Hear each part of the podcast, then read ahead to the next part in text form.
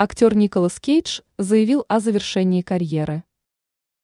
59-летний голливудский актер известен множеством ролей в художественных фильмах. За свой вклад в кинематограф мужчина получил различные награды и любовь зрителей.